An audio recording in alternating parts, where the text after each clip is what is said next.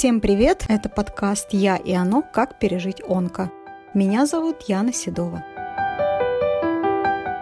Миссия и манифест этого подкаста – просвещать людей в сфере онкологических заболеваний, помогать им сориентироваться в самом начале лечения и потом, когда приходится сталкиваться со многими трудностями, как физическими, так и эмоциональными и психологическими.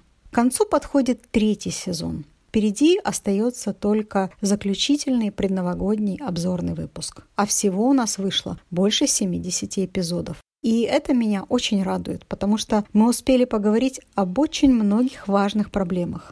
Я всегда старалась честно делиться своим опытом, каким бы он ни был, а также приглашала других пациентов и специалистов, клинических онкологов, психотерапевтов и реабилитологов.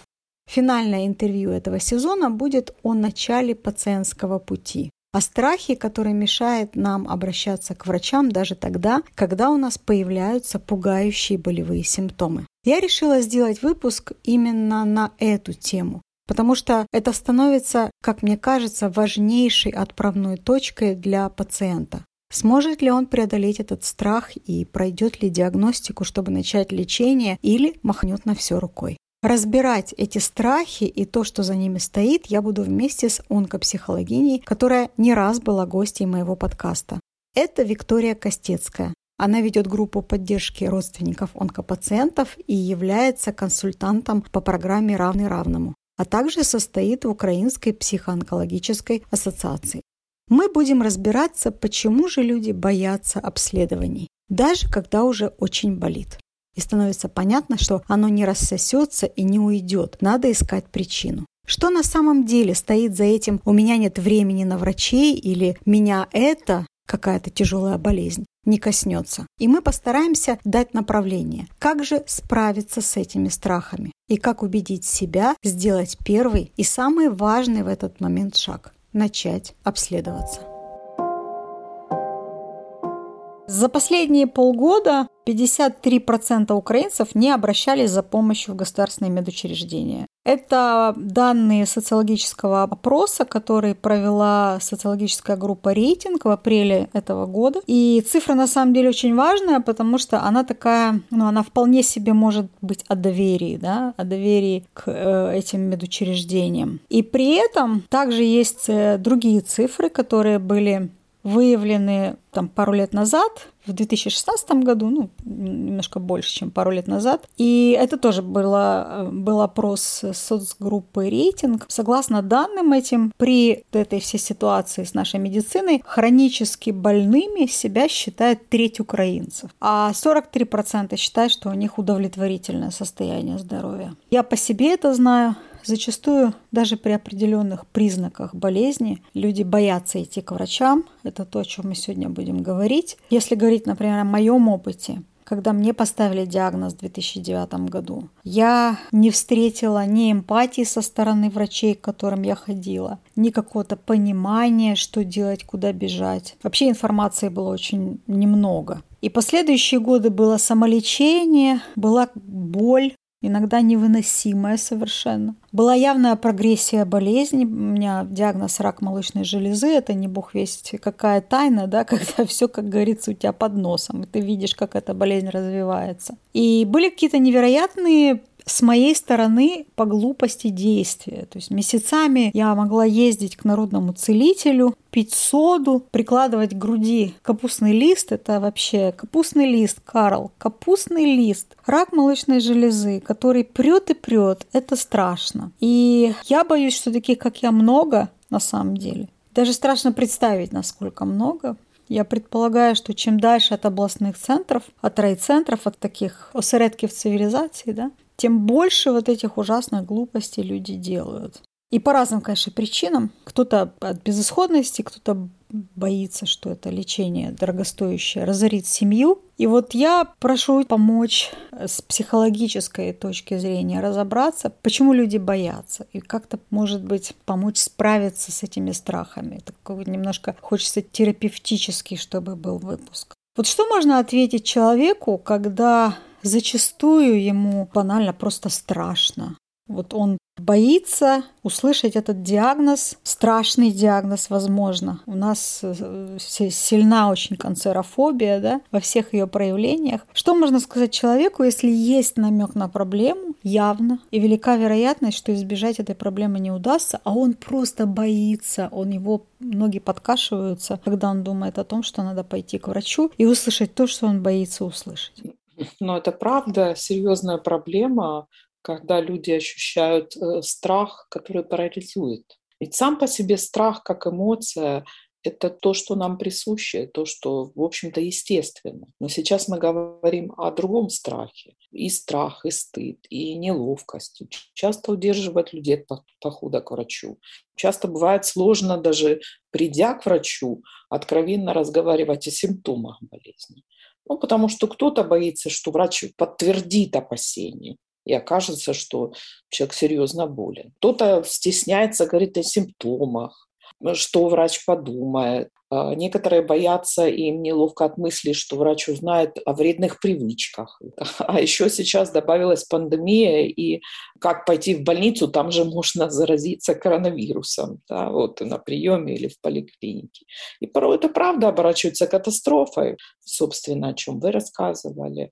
Люди пропускают профилактические обследования, терпят до последнего, и вот иногда узнают, что у них рак уже на последних стадиях. Один из способов, как справиться со страхом, и он будет э, выглядеть парадоксально сейчас, мне кажется, это не бороться со страхом. Я понимаю, что это звучит странно и так контринтуитивно, не, не интуитивно, да, за пределами здравого смысла. Но обычно полезнее признать себе, самому признать, что идти на обследование страшно, что откровенно рассказывать о себе неловко и стыдно. И важно в этот момент, вот в момент признания, поддержать себя так, как вы бы поддержали своего близкого человека, своего ребенка, сестру или брата. Представьте себе, что вы поддерживаете себя как своего близкого. Сказать себе, что это, ну, правда, стрессовая ситуация, и что бояться – это нормально. Для врача то, что вы придете и будете с ним говорить, это работа. В норме, не всегда так бывает, доктор не должен реагировать как-то негативно и критиковать вас. Ну, можно еще спросить, что именно вы у себя самого, что именно вызывает у вас страх или стыд. Ну, например, если вы боитесь узнать диагноз, то есть я боюсь услышать, что мне скажут. Тогда стоит подумать о том, а что будет, если ваш э, страх не безоснователен и болезнь подтвердится? То есть мы уже начинаем наперед немножко э, строить план. Важно еще для себя, внутри себя проанализировать, насколько ваши эмоции и мысли обоснованы. Правда это или нет? И если правда, кто может вас помочь, если действительно произойдет так, что диагноз подтвердится? То есть мы продумываем этот путь заранее, снижая тревогу и снижая страхи. После того, как вы обо всем этом подумали, проанализировали, поддержали себя, проанализировали мысли и убеждения свои, уже можно попробовать сформировать новый опыт. То есть у вас был когда-то опыт, может быть, негативный, обращаться к врачу, и сейчас важен новый опыт, чтобы вот как-то закрепить это. Да? Прямо скажем, это означает, если боишься узнать диагноз, все равно стоит сходить к врачу. Это правда, иногда бывает сложно сделать самому. То, о чем я сказала, анализ мыслей, как это.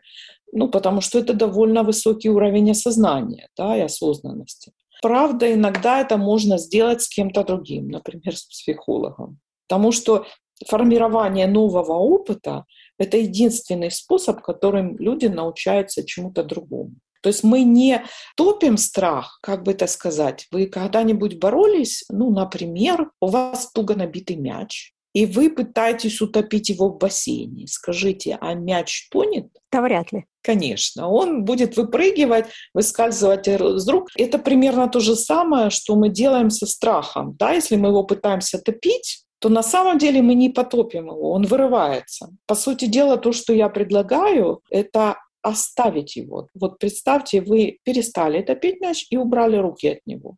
Что он делает в бассейне? Ну, скорее всего, отплывет к бортику, да?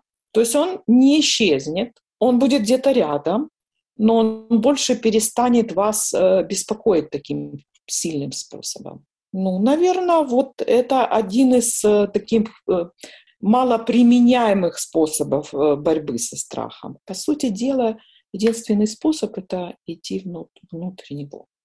Ну, потому что борьба не приведет к результатам. Избегание, мы о нем поговорим дальше, может стоить вам очень дорого. У нас, э, конечно же, мы все об этом знаем, очень низкий уровень доверия медицине и врачам. Недавно увидела исследование, четверть, 25% украинцев сами поставили себе диагноз, что у них есть противопоказания от прививки от ковида. То есть Всемирная организация здравоохранения говорит, что на самом деле это только 1% населения, у кого есть противопоказания. Но нет, у нас в этом уверен каждый четвертый украинец. Вот, и это тоже большая проблема. Многие считают, что они сами себе врачи. Часто вижу тоже вопросы в онкосообществах самые разные. Было ли у вас такое, что вы принимали, что вы делали? Я, конечно, ни в коем случае не имею ничего против э, советов бывалых пациентов, тем более, что в этих онкосообществах обязательно есть специалисты, которые могут прийти и дать какой-то совет. Но, наверное, более ответственный подход к этому – это, получив информацию, собрав ее, поговорить со своим лечащим врачом. Это в идеале, да, ну, для этого, конечно, нужно вот этот контакт, нужно доверие. Часто ли вы в своей практике сталкиваетесь с такой любовью к сарафанному радио и стремлению ставить себе диагноз? И, может быть, что-то советуете тоже своим пациентам? Да, из-за высокого уровня недоверия к медицине и к врачам, естественно, люди прибегают к другим каким-то способам да, справляться с ситуацией, когда они чувствуют, что они заболевают. И правда, мы, наш мозг устроен так, что он всегда ищет объяснение чему-то. И опять же, из-за его механизма работы наш мозг ищет самое простое решение. Да? То есть он довольно сложно и энергозатратно для мозга какой-то непростой путь выбрать. Да? Простой путь – это, как правило, путь, ну, скажем, мифологический какой-то, или вот, как вы говорите, приложить капустный лист. Это простой ведь путь. Кто-то из знакомых ездил к бабке, и она помогла. Это простой путь. Да, потому что путь э, к врачам не является таким уж я, ясным и простым, потому что был какой-то негативный опыт до этого. Он был получен во время предыдущего лечения, и это нередко подталкивает в будущем отказываться от визита к врачу. Ну и правда, в основном, э, что люди высказывают? Э, опасения по поводу качества медицинской помощи. Возникают э, проблемы в общении с доктором. Одним не нравится манера общения, другие сложно чувствовать себя глупо, потому что доктор сыплет э, кучей терминов, да, и э, это странно и неприятно. Другие люди устают от критики в свой адрес, э, что они там не, не придерживаются рекомендаций, или что им нужно э, срочно похудеть, а им это сложно. Некоторые Э, сердятся на докторов за то, что не назначают слишком дорогое лечение, неоправданно дорогое. Некоторые пациенты сердятся, что доктор не принимает всерьез их опасения. Как с этим быть? Вот этот негативный опыт, ну, правда, нужно признать, он случается с нами. И признав этот, присвоив этот опыт, проявить сочувствие к себе, ну, понять, какие эмоции вот этот негативный прошлый опыт вызывает. Это действительно бывает. Это не ваши надуманные опасения. Такое случается. Такое случалось, наверное, что врачи вели себя грубо с вами, или их слова звучали как критика. Может быть, даже и назначенное лечение не помогало. Ну, это все было с вами раньше. А вот дальше стоит подумать, как этот прошлый опыт влияет на вас сейчас. Та ли это цена, которую вы готовы заплатить? за то, что вы сейчас избегаете идти к врачам, за то, чтобы не заботиться о своем здоровье. Хорошо бы для себя проанализировать, а что вы, например, считаете критикой со стороны врача? Какие критерии этого? Да? Что вы точно не хотите и не должны терпеть? Как вы будете справляться, ну, как бы наперед немножко продумать, если вы столкнулись с вашей точки с непроф... зрения с непрофессиональным поведением врача. Спланировать как бы свои действия. На основе прошлого опыта. Да, на основе прошлого опыта. И понимать, что уйти от специалиста, который ведет себя грубо, непрофессионально, критикует вас, не есть плохо и не есть э, неправильно. Это есть ваша забота о себе. Нередко вот люди отмахиваются от визита к врачу, потому что они уверены, что это не принесет никакой пользы. Ну, там врач как назначал препараты, вот раньше они вызывали побочные реакции, вот опять что-то такое может быть. Я буду страдать опять. Да, я опять буду страдать, или какие-то рекомендации, которые совершенно не под силу выполнить, ну, конкретному человеку. Ну, так бывает. Вам нужно бегать по утрам. Это нереально, допустим, для этого человека. Важно понимать, вот на чем основаны сомнения и вот эти убеждения ваши. Если эти э, сомнения и убеждения обоснованы, стоит ли себя как-то переубеждать? Если с конкретным врачом не удается наладить контакт, ну, правда, эффективнее искать другого специалиста. И важно выстраивать с ним партнерские отношения. Мы забываем о том, что коммуникация с врачом важна, и она двусторонняя.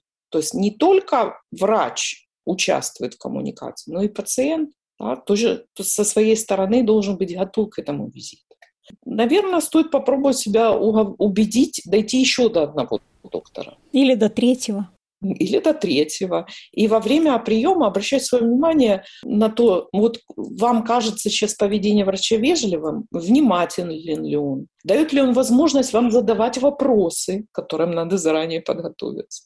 Вот этот контакт с врачом очень важен. И еще этот еще один врач позволит вам проверить свою гипотезу, да, которую вы предполагали, что ну, врачи не помогут, они, скорее всего, будут грубые, или правда ли, что этот, вот этот следующий поход оказался бесполезным для вас? Ну, это такая проверка, такой эксперимент, что ли, да, снизить страх помогает еще отношение к этому как к эксперименту. А что, если я вот так еще сделаю? Да? Подтвердит ли это мою догадку, что да, вот действительно все врачи грубы и непрофессиональны, или все-таки возможно что-то иное. В нашей стране действительно есть квалифицированные врачи во многих направлениях, в онкологии не только. Ну, правда, они пользуются международными протоколами и умеют профессионально и корректно общаться с пациентами. Вопрос, как их найти. Хорошие доктора всегда на слуху, и э, вам могут посоветовать их другие пациенты, либо вот в группах поддержки часто об этом делятся. Самое главное — найти специалиста, которому будете доверять именно вы. И такие люди есть. А и помните, что на кону ваше здоровье, а может и жизнь. Да, и стоит озаботиться тем, чтобы их э, найти все-таки. Но действительно, очень часто причина необращений к врачу это нежелание пережить вот это унижение и грубость. И я тут хочу, кстати, вспомнить недавний выпуск э, моего подкаста, который был посвящен именно этой теме, как научить врачей эмпатии. Он называется «Лучше умереть, чем быть с тем, кто грубит и не уважает» как эмпатия врачей может сохранить жизнь. Я очень рекомендую всем его послушать. И там действительно речь идет о том, как научить врачей, которые к сожалению, тоже не проходили ни каких-то, ну, хотя бы минимальных курсов психотерапии, да, вот что делать, как, как сообщать диагноз, как себя вести, как э, думать о том, что часто вот это заблуждение, что если я буду слишком сильно включаться в процесс, я выгорю. Но на самом деле эмпатия это совершенно другое, и в этом выпуске как раз речь идет о том, что это ресурс даже возобновляемый, то есть э, включая эмпатию, человек еще получает отдачу. Человек получает нормального эмоционального, более-менее стабильного пациента, который там не идет жаловаться на него, не включает вот эту всю административную еще систему во все это общение, если он чем-то недоволен и так далее. Так что здесь, да, здесь, конечно, работа еще не початый край и со стороны медиков и медицинской системы в том числе. Но слава богу, что есть такие инициативы, когда, например, уже сейчас э, в университетах есть такие программы, небольшие коротких курсов обучения эмпатии Это очень здорово. Вот в этом выпуске об этом речь как раз и идет. Я хотела еще спросить о тех пациентах, которые не обращаются по причине, что они уверены, их это не коснется. Вот это меня это не коснется. Очень часто к этой категории относятся те, кто занимается спортом. Тоже социологические опросы показывают, что они склонны реже ходить по врачам. То есть они считают, что если они там бегают по утрам, не пьют, не курят, значит, у них вообще все будет всегда идеально. И э, среди них, предположу, действительно распространена вот эта мысль, меня это не коснется, или у меня нет на это времени, я достаточно занимаюсь своим здоровьем, оно не должно меня подвести. Но мы знаем, что рак очень такая подлая болезнь, и она, к сожалению, может поражать и суперздоровых людей, которые привыкли за собой следить и привыкли, что у них все, все нормально, все хорошо. Вот, к сожалению, такие случаи мы тоже знаем. Что можно сказать именно вот этой категории людей, которые не хотят или не видят необходимости в регулярных обследованиях с определенного возраста, вот просто каких-то профилактических обследованиях. Ведь на самом деле это тоже важно. Вот мы, кстати, вспомнили сегодня пандемию и какие-то там ее минусы, почему не ходят к врачам, боятся заразиться, но еще вот плюс пандемии, кстати, в том, и у нас тоже есть об этом выпуск, это о раке легкого. И вот те люди, которые озаботились своим здоровьем и пошли пошли и сделали КТ, бывали случаи, когда у них выявляли рак легкого на ранней стадии. И вот это как раз та история, когда профилактический осмотр, диагностика помогли выявить болезнь очень рано. И с этим видом рака это огромная удача, потому что так его можно вылечить и жить дальше, в отличие от поздних стадий. Но вот что можно сказать тем, действительно, кто считает себя суперздоровыми и отметает необходимость регулярных обследований с определенного, подчеркну, возраста? Ну, э, это популярная причина не обращаться к врачам, это уверенность в том, что в этом нет необходимости. Меня это не коснется, это, наверное, да, собственно, каждый из нашего онкологического сообщества, то есть э, люди, которые живут с раком, каждый из нас первой мыслью, одной из первых мыслей было, а, почему я? Ну, по идее, рак это где-то там. Это не, меня это не может коснуться. Это очень свойственно людям и не только спортсменам. Ну, правда, большое количество людей считают, что с ними и так все в порядке и нет причин для визита к доктору. В принципе, есть э, несколько объяснений этому. Одно довольно экзотическое. Это на самом деле все мы живем со страхом смерти. Этот страх с нами всегда, даже если мы не думаем об этом он всегда рядом, подспудно. Наш мозг э, пытается нас как-то немного обмануть в этом смысле, потому что жить э, и чувствовать этот страх невозможно. И тогда у нас есть такой механизм, которым мы все пользуемся совершенно подсознательно. Это представление о собственной исключительности. Ну, то есть где-то в глубине души мы не верим, что с нами может произойти что-то плохое. Я могу попасть в аварию, заболеть или умереть. Это такой защитный механизм, который позволяет нам избегать страха смерти. То есть в нем, по сути дела, ничего плохого по большому счету нет. Но именно он мешает э, нам предвидеть какие-то вещи. Мы сталкиваемся со второй э, вещью. Это механизм защитный механизм избегания. Меня это не коснется. То есть если я закрою глаза, ничего не случится. Монстры уйдут. Да, монстры уйдут. Или есть еще другое. Я веду здоровый образ жизни. Я каждое утро бегаю, я там ем все полезное. Я стараюсь не переживать и не волноваться. И значит, болезни обойдут меня стороной. А вы чувствуете, как много здесь такого страха наказания, да? И как будто бы болезнь послана в наказание за что-то. Но я же хороший. Чувствуете, как много детского в этом. Я же делаю все правильно, и поэтому меня это не коснется, это о спортсменах, да? о том, что я же живу правильную жизнь, а скорее всего те люди, которые заболели, вот похоже, они, с ними что-то не так, да, они как-то не так себя вели. И вот это преодоление своего бессознательного стремления к исключительности, когда мы задумываемся о том, что такое может произойти, в жизни бывает все. И я не виноват в том, что, чувствуете, тут еще э, подмешивается чувство вины за то, что ага, много онкопациентов об этом говорят. Я чувствую вину за то, что заболел. Наверное, что-то делал не так. А те люди, которые говорят, меня это не коснется, они как бы не хотят чувствовать это вины э, за свою болезнь. Ну и что остается сказать? Наш мир очень разнообразен. Если мы отрицаем любую возможность в нем, мы закрываем себе путь э, к долгой жизни. Поэтому так важны обследования. Предотвратить что-то, запланировать что-то, узнать что-то раньше, значит уметь с этим справиться. У меня будет время на то, чтобы справиться с этим.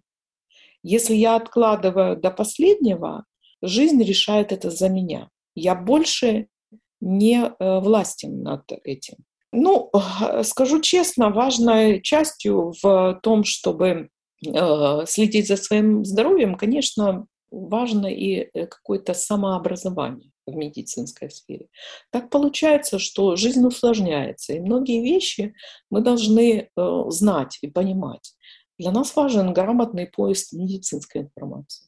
Если мы знаем о чем-то, да, может быть, тогда мы меньше склонны верить каким-то таким нетрадиционными. Ну, вы заметите, все нетрадиционные методы, они простые. Вот в разрезе простых э, подходов, простых решений, к которым стремится мозг. В этом нет ничего удивительного. Поэтому, к сожалению, магическое мышление, магический подход, а магический подход — это есть волшебная таблетка, я ее выпью, и все станет прекрасным.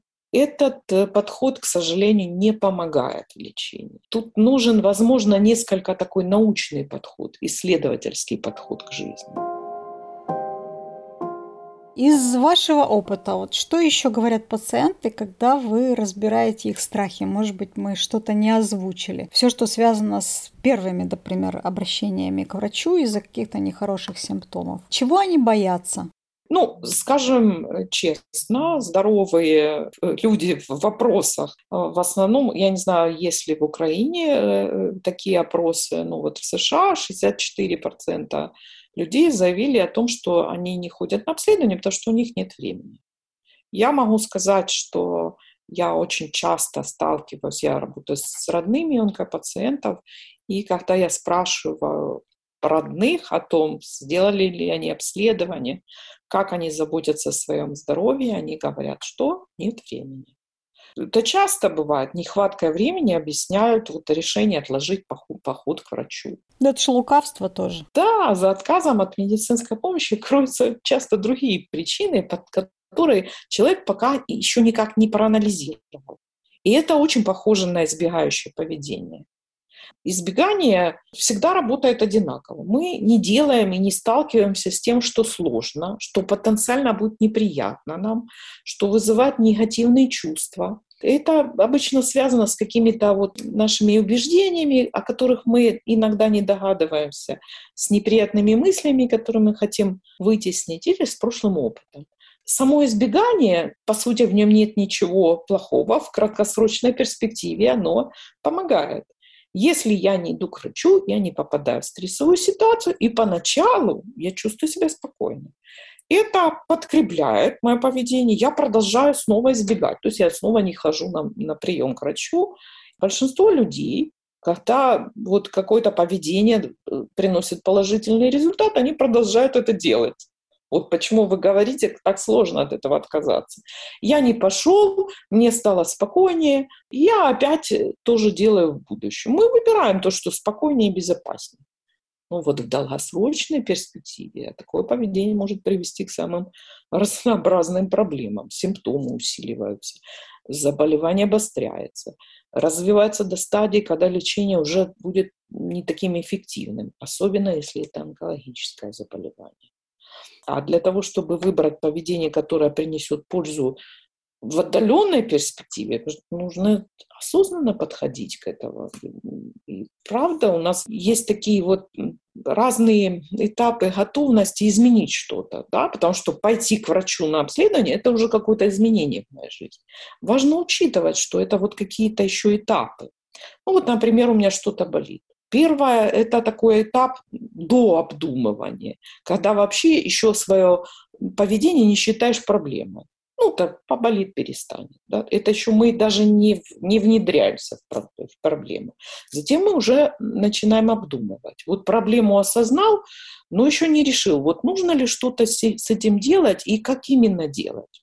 А потом следует планирование, подготовка к изменениям и, собственно, действие. Вот записался и пошел к доктору. Еще есть такой один этап, это когда мы поддерживаем это поведение, снова э, пойдем еще дальше обследовать. Или, знаете, бывает возможно откат. Ну вот, находясь на вот первом, втором, третьем и даже последнем этапе, человек может не уделять внимания здоровью, по сути, только четвертый что-то дает. Для большинства людей, конечно, здоровье в списке важных ценностей, но так получается, что иногда мотивации недостаточно, потому что мотивация возникает, когда проблема переводится в плоскость осознания ее. Помните, мы говорили о первом этапе, когда вообще не считаешь свое поведение избегающей проблемы. Начать можно с того, чтобы определить аргументы за и против внутри себя, для себя. Забота о себе, забота о здоровье и визита к врачу. Вот, э, наверное, это такой прям начальный этап. То есть, по сути дела, для нас важно перевести наш страх в осознание. Со страхом работать можно, когда мы понимаем, чего мы конкретно боимся. Я почему упомянула, потому что с этим я сталкиваюсь часто, да, когда говорят, меня нет времени. И тогда мы начинаем разбирать, что именно стоит за этим нет времени. А еще удивительная штука. Иногда, ну, я сталкиваюсь с этим, не походы к врачам или нежелание принимать препараты какие-то выдается и подается это как геройство. Типа, я никогда не ходил к врачам и не буду. Не знаю, кто выдавал за это медаль. Очень часто именно э, мужчины так говорят, да, я не, э, не буду ходить, как будто в этом есть какой-то, ну это тоже своего рода защитный механизм такой, потому что, возможно, это из прошлого, потому что воспитывают мальчиков, что жаловаться нельзя, да, и в этом э, какое-то геройство. Ну, геройства в этом нет. В этом нет и заботы о себе. Да, я тут хочу буквально чуть-чуть вставочку такую сделать. Опять же, если вернуться к соцопросам, то среди мужчин, если сравнивать с женщинами, больше тех, кто считает свое состояние здоровья хорошим или очень хорошим. Это 49%, а женщины всего 39%. Вот целых 10%, кстати, разница между ними. Ну да, есть это последствия, в общем-то, каких-то навязанных гендерных убеждений, да, что вот мужчинам не пристало жаловаться и заботиться о здоровье, как будто бы это что-то такое не мужское, заботиться о здоровье. Я хотела бы еще сказать, что очень часто, когда мы очень тревожимся, а когда мы чувствуем первые симптомы, что-то заболело, иногда возникает много страхов, что нам мешает э, действовать.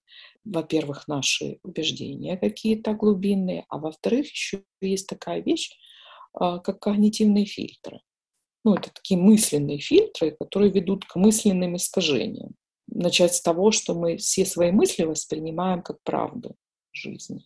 Но на самом деле это не совсем так. Вот эти когнитивные фильтры развивают у нас такое туннельное видение проблемы а, в случае болезни. Вот чрезмерное обобщение. Например, ну вот если раньше так было, то и теперь тоже. Если раньше мне попадались врачи непрофессиональные, то и теперь так будет. Навешивание ярлыков – это тоже такой частый фильтр. Вот все врачи хамы, им бы лишь бы денег содрать, там, вот такой. Обесценивание позитивного. Ну, правда, бывало же так в практике, когда врач был вежлив и помог. Но нет.